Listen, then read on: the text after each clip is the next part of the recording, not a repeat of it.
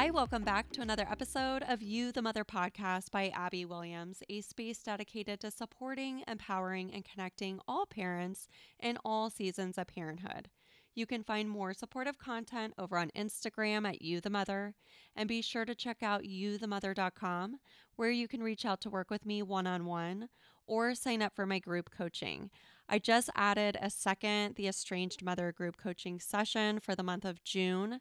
The first session sold out in two days, and I just didn't feel like it was fair to the majority of who didn't probably see that I had opened it. Um, it just went so fast. So I opened up a second one. Be sure to check it out in the link in the description of this podcast. It has the itinerary if you are on an estrangement journey or if you are just navigating difficult family dynamics, this group is for you to find community, to feel less alone, to learn more about your priorities, your boundaries, and being the cycle breaker in your family. Go check it out. Um, I hope that some of you join us. And if you can't jo- join this round, please be on the lookout for the next one. And in this week's episode, I am so excited to welcome on Dr. Shefali. Dr. Shefali received her doctorate in clinical psychology from Columbia University, specializing in the integration of Western psychology and Eastern philosophy. She brings together the best of both worlds for her clients. She is an expert in family dynamics and personal development, teaching courses around the globe. She has written four books, three of which are a New York Times bestseller, including her two landmark books, The Conscious Parent and The Awakened Family. In this episode, we talk all about her newest book, The Parenting Map. The Parenting Map is a step by step solution to consciously create the ultimate parent child relationship and Dr. Shefali walks us through every step and stage in how to consciously parent your children. You can find Dr. Shefali over on Instagram at Dr. Shefali, and you can find her on her website, drshefali.com. I hope that you enjoyed this week's episode, and if you do, please be sure to leave a five star rating and review. Your support here on the podcast always means the world to me, and I so appreciate you being here. So let's get started in supporting you, the mother.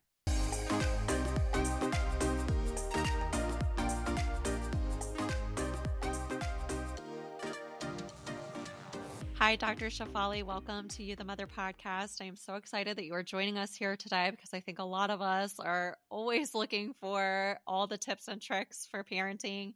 And I know that the conscious parenting movement has been one that has really touched my own parenting journey. So I'm really excited to have this conversation with you. Uh, but before we do, tell my listeners a little bit about yourself. Well, you know, I'm a clinical psychologist by trade, so I help a lot of people uh, manage their lives and their emotions. I am also an author of five books now, and uh, many of them are parenting books or wisdom books. So, this is my passion to help people actualize their greatest authentic potential. So, this is what I do every day of my life. Yeah. Um, and uh, I'm so passionate about it. And I really believe in conscious parenting because the parent child relationship is so pivotal. It sets such a foundation up for other relationships that we have to really pay attention to how we show up in this relationship because it creates a template for our children in in their future relationship. Um, a lot of the women in my community are navigating difficult mother daughter relationships with their mothers while parenting their children. And so I think that the conscious parent work and framework is so important, especially for us who identify as cycle breakers.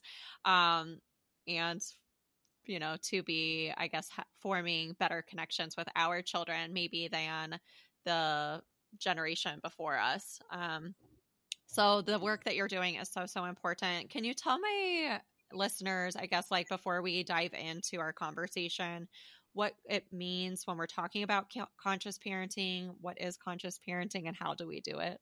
Great, I will. So, in order to understand conscious parenting, one has to become aware that the current parenting prevalent paradigm is what we will call, for right now, the traditional parenting paradigm. And that's how we were mostly raised. It's a paradigm based in fear and control. and we have to first become really aware of that. And and i think we're so used to fear and control that we don't realize that that's a toxic paradigm. We were raised with this archaic understanding of what discipline should look like what love should look like what caring should look like. And children were really reared to be mini versions of their parents without any awareness on the parent that they could be wrong or delusional so until we can become aware of the toxic traits of the traditional parenting paradigm, we won't even know what conscious parenting is. So often I first lead audiences into an awareness of how they were raised so that they can get in touch with how that hurt them, how that abducted them from their authenticity. And then I talk about conscious parenting. So, conscious parenting turns the traditional parenting paradigm on its head in a very provocative way and I've had a hard time spreading its mission in the world because it's so provocative for parents. And it's basically the antithesis of the traditional paradigm. So it's not based on fear and control. It's based on healing and integration and acceptance and the parent really doing their own work so that they don't project their unmet needs on the child and they truly are present for the child in the way that the child needs them to so it requires that the parent enter a higher state of consciousness themselves. And that's where it gets really tricky because parents don't think there's anything, quote unquote, they need to work on. So it's all about the parent doing them their own work. And once the parent does their own work, the, the ripple effect is so gargantuan and monumental that that creates such a wide ranging effect. You know, I started a coaching institute thinking that I'll like train five coaches a year but I've almost close to a thousand now. So this work affects people so much that they want to go and become coaches out into the world and help other parents because it's such important noble work and uh, it's so transformative i cannot tell you you one may think okay okay okay i'll do the work okay okay okay i won't yell but it's much deeper than that right yeah. it's, it's really you know just today i was with a mother who said you know, all I told my 17 year old was like, uh, do, all she said was, do you want to go out looking like that? And apparently the teenager lost her shit mm-hmm. and got so upset. And the mother couldn't see how she was being so critical. Mm-hmm. And uh, she said, but I can't take it watching her go out into the world looking so slovenly and so sloppy. And I said, man, half the problem is because you're critical. And, and so parents don't see that and mm. it's not just about the words we say, it's our whole attitude to our children. Yeah. It's so, so important to uh, shift some of that mindset.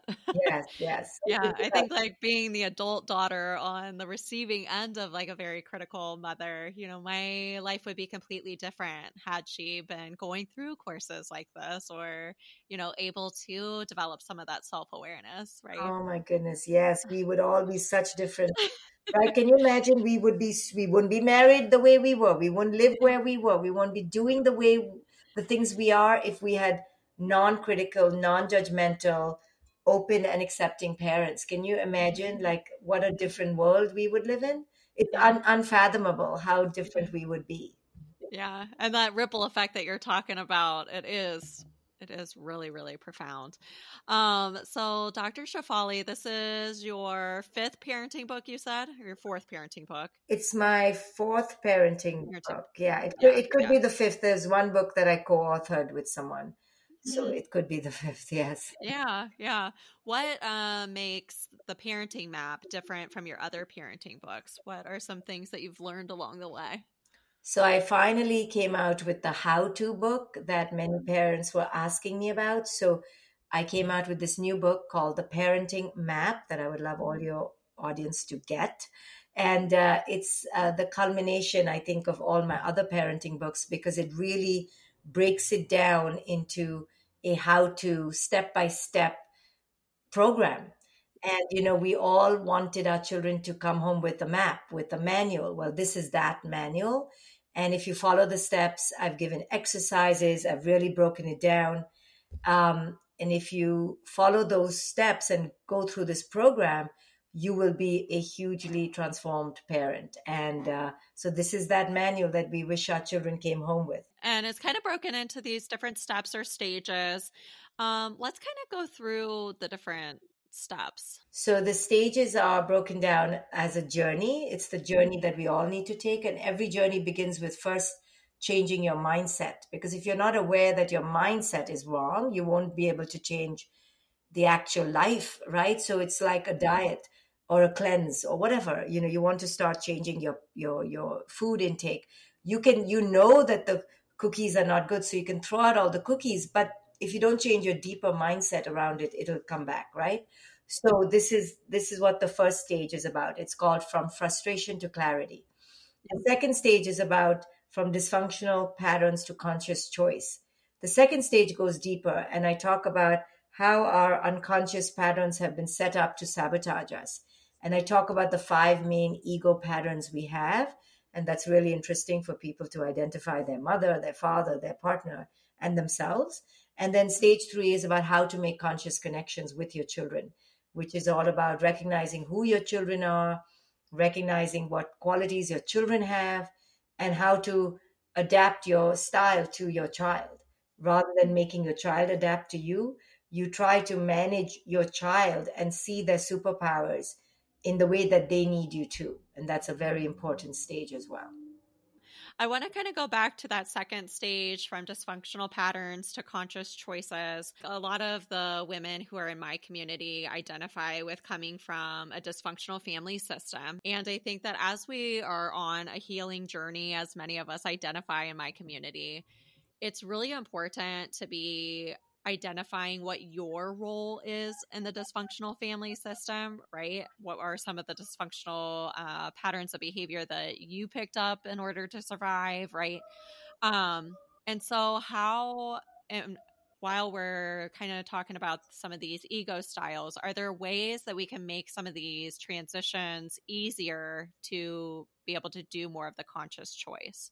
Right. So you hit the nail on the head. So you have to become aware of how you're fitting in to the mm-hmm. system, right? So a parent can complain that they their children doesn't li- their child doesn't listen to them.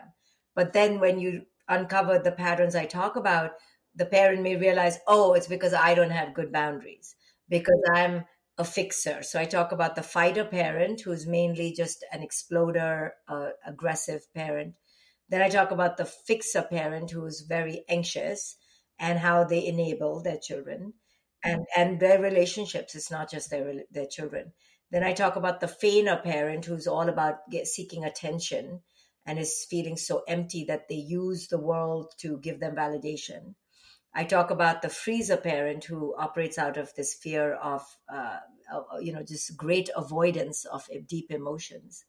And then the abandoning parent which is the the fleer parent so many of us grew up with parents like this and became parents like this. And so it's really important to identify. The first thing is to become aware of your predominant style. So my predominant style is a fixer.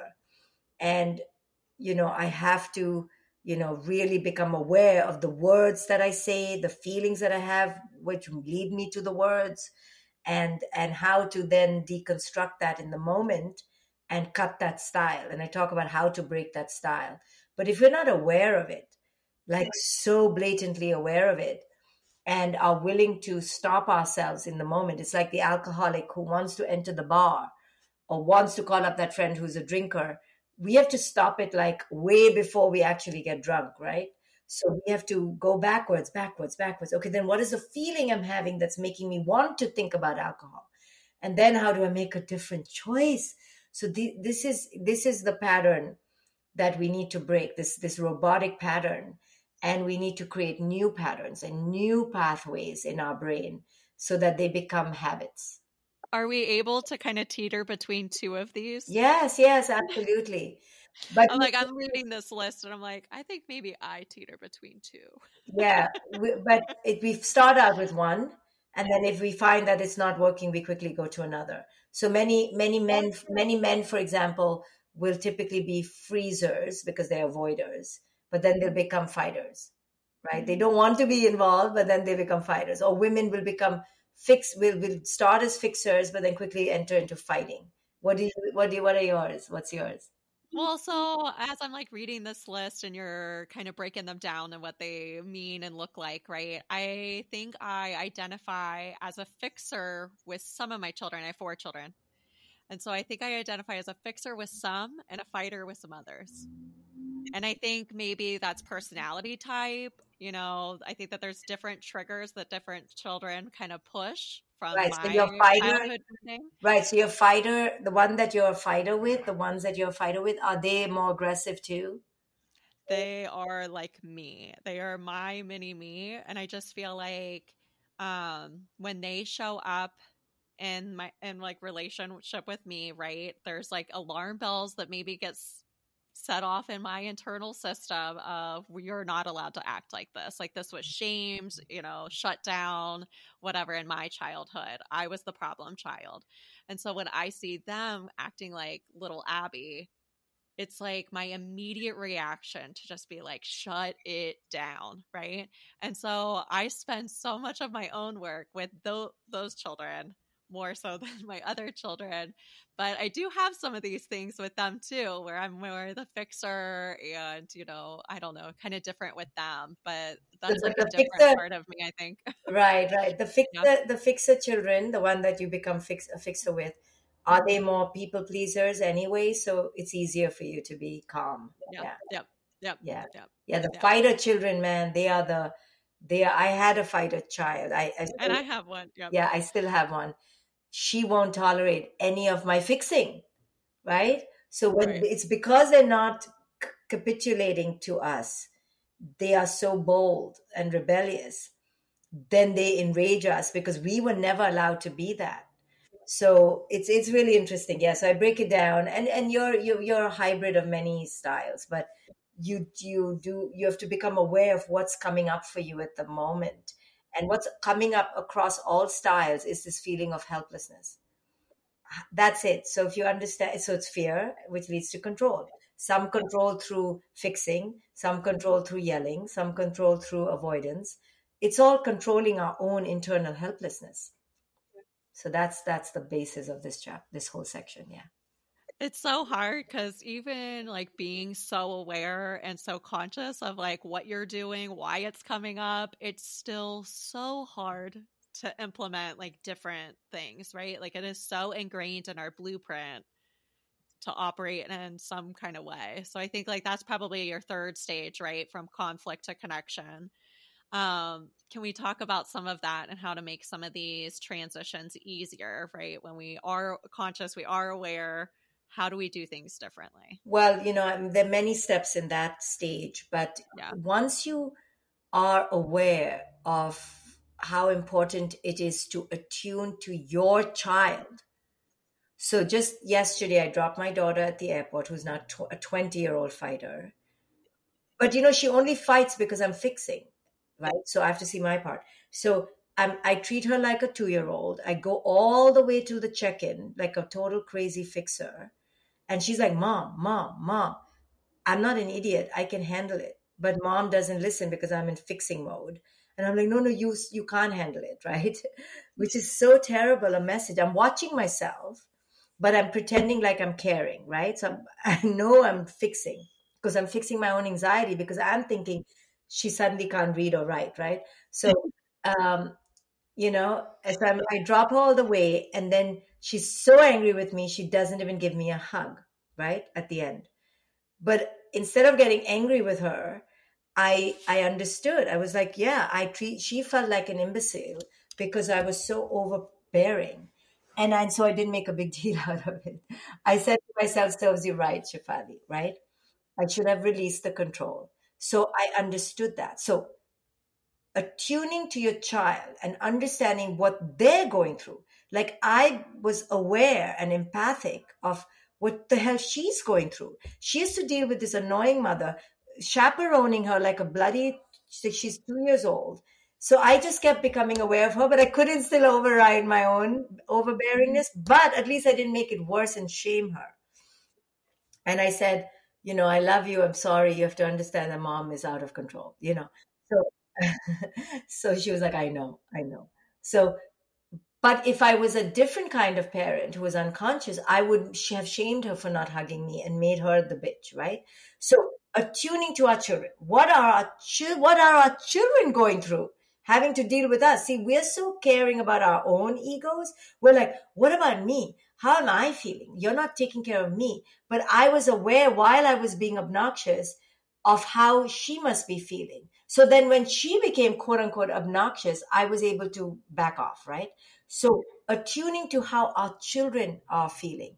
How do they feel having to deal with us, right? So when your child bangs the door in your face, instead of going into reaction mode and saying, How dare you, attune to what's going on with our child by asking ourselves, How must it feel for my child to deal with me, right?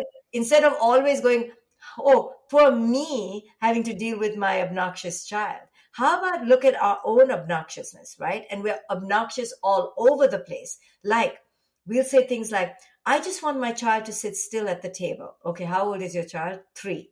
Okay, a three year old cannot sit still at the table. So we're not looking at how unreasonable we are at all times, right? So I did an experiment when my daughter was like nine because I was fighting with her to practice the piano when I wanted her to practice the piano because I'm thinking it's a good thing for her brain. But then I told myself, you know what? Why don't you start learning the piano and you practice it anytime she says? So we did this whole game. I couldn't practice the piano for the life of me when she wanted me to, right? So we did this this whole and she's like, "You see? You see?" And what was what was that about? A parent comes with control, but we're so misattuned to what we're asking our child. Go practice, go play a sport whenever we want, but the brain doesn't work like that it cannot be creative on demand, right? So we're saying be creative in a controlled way. It doesn't work like that. But that's for everything. Now, I'm not saying your child should not do homework. And I'm not saying your child shouldn't try to sit at the table. I'm saying have empathy for the obnoxiousness with which we rage at them and the controlling nature with which we impose our demands and our commands and enter a partnership with them. Like, hey, I know you don't want to practice the piano. I know you don't want to sit at the table. Can we at least stand at the table? Can we at least just be in the same room? Like negotiate some win win situation so your child feels partnered with, right? So I told my daughter, I'm so sorry I'm out of control, but I need to do this. So she calmed down a little bit. She, I was like, I'm crazy. I'm the psycho. I'm the mad woman. Let me please drop you to the to the TSA line because I'm crazy. Um, so once I owned it, she was okay, better, right? But she still didn't give me a hug. but what I'm saying is we have to own our part of the dynamic. Yeah. And more important than owning our part is we have to understand our children. And I give all sorts of techniques and tips to understand our children better.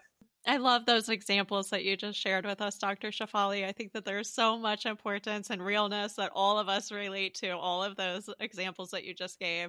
I really love the piano playing one, and I'm like laughing because I'm like, I'm sure if I did some of the things that my children have had to do along the way, maybe right. I wouldn't have liked those. Right. We're so nice to ourselves, right? When, when we come home after a long day at work, we do throw our bag and we do throw our shoes, shoes wherever we want. Imagine coming home after a long day at work and being told by someone, pick up your shoes, pick up your clothes, you have 10 minutes to eat, and then we're going for trumpet practice and then we're going for baseball practice and then we're going for choir practice then we're going to have to have a shower. Go have a shower right now. Sit at the table.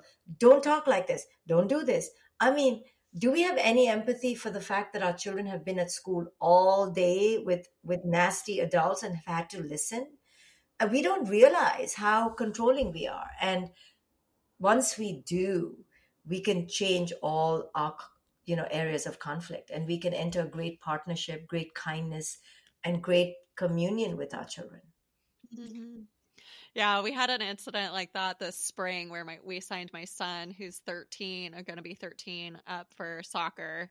And we pulled up to the first soccer practice. I've paid for the soccer. I've paid for new cleats. I've paid for all the stuff right?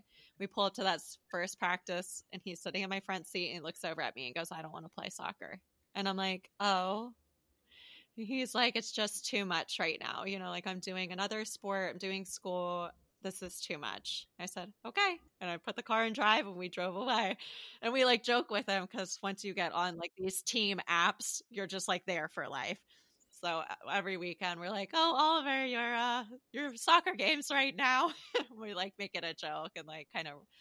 But that's so amazing that you were able. But that's so amazing that you were able to do yeah. that. Yeah. And I know like a lot of parents are like, you know, it's a commitment. Once like you make it, you got to see it through. And I get like some of those pieces. Um it really like I felt this like internal urge to see him and validate him in that moment. You know, I could hear him when he was talking to me that like this is too much and he was identifying it.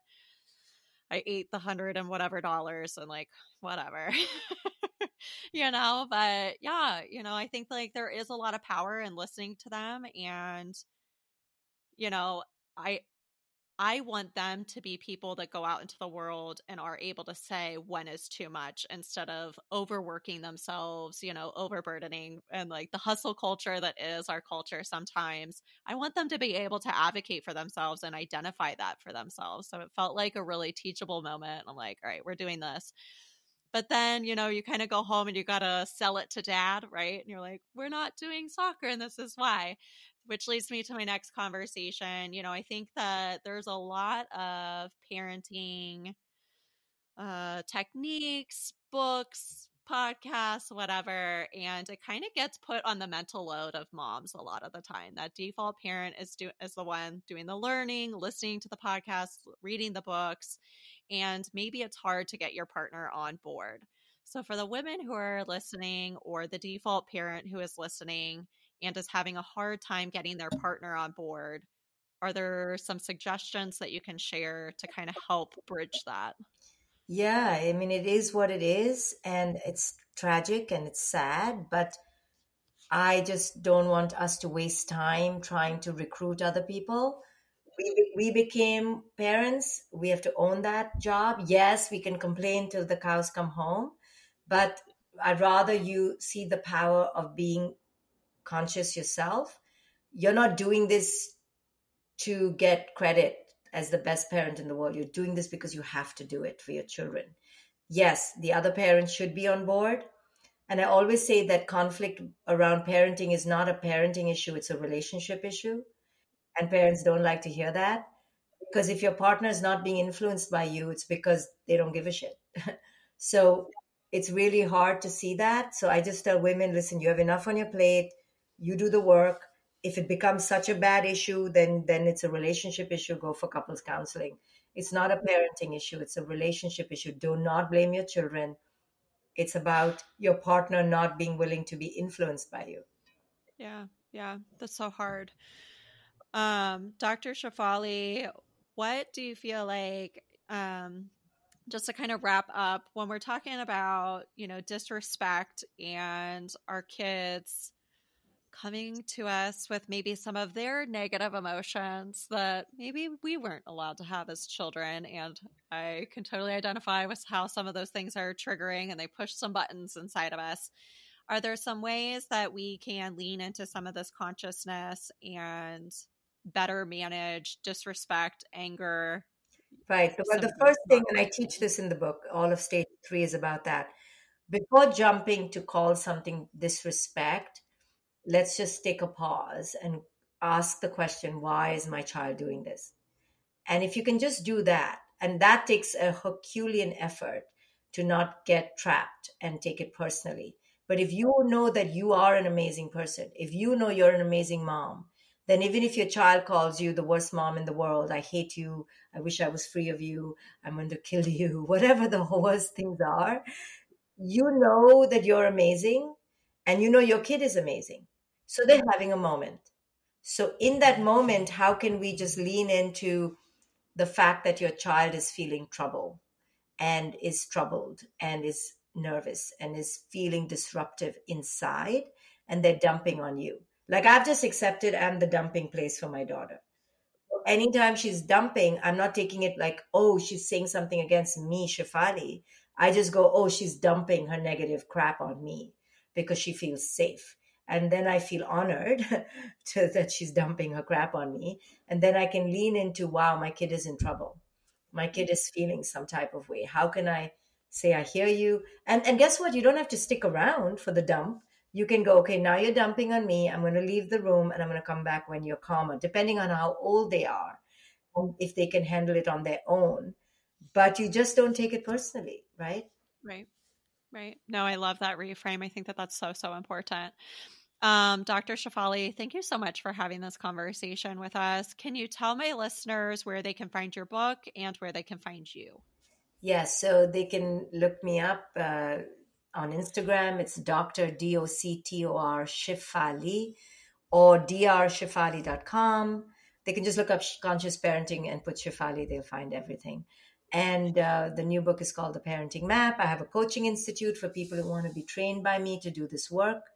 And uh, thank you for having me. Yeah, thank you, Dr. Shefali, again for having this conversation and helping me support you, the mother. Thank you. Thank you.